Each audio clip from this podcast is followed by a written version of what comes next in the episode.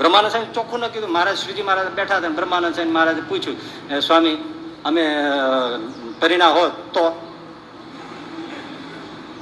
મુક્તાનંદ સાહેબ બ્રહ્માનંદ સાહેબ બેઠા હતા અને મહારાજ આવી વાત કરી. "હે સ્વામી, અમે પરિણા હોત તો શું થાય તો મુક્તાનંદ સ્વામી તો બહુ વાત્સલ્ય મૂર્તિ અને સત્સંગની તો બહુ મમતા. રામાનંદ સ્વામી વખતથી એટલે શું બોલ્યા ખબર? એ મહારાજ કે એના તો અત્યારે જેવું સુખ આવે છે, એવું સુખ ના આવે. ગોળામાં છોકરા બેઠા હોય. મહારાજ, અત્યારે જેવું સુખ આવે છે, એવું ઓછું આવે. બ્રહ્માનંદ સાહેબ પૂછ્યું તો બ્રહ્માનંદ સાહેબ, તમને શું લાગે? તો કે મહારાજે કાંઈ બીજું અમે તમારા છોકરા રમાડીને કલ્યાણ લઈ. અમારે તો કલ્યાણ જોઈએ. અમે તમારા છોકરા રમાડીને કલ્યાણ લઈએ. બે સંતની વાત સાચી છે. કલ્યાણ શેમાં છે?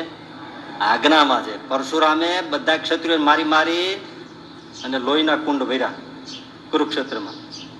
અને પછી બધાને શું કીધું? આમાં જે ધૂપકા મારે ને એનું કલ્યાણ. એટલે લોહીમાં નાઈને કલ્યાણ થાય? પણ કર્યું ને? કેમ? એની આજ્ઞામાં કલ્યાણ છે. નહીં લોહીમાં નાઈને કલ્યાણ થાય? પણ કર્યું ને? એમ સહજાનંદ સ્વામી કે, એમાં કલ્યાણ છે. આપણા ડાપણથી કલ્યાણ થતું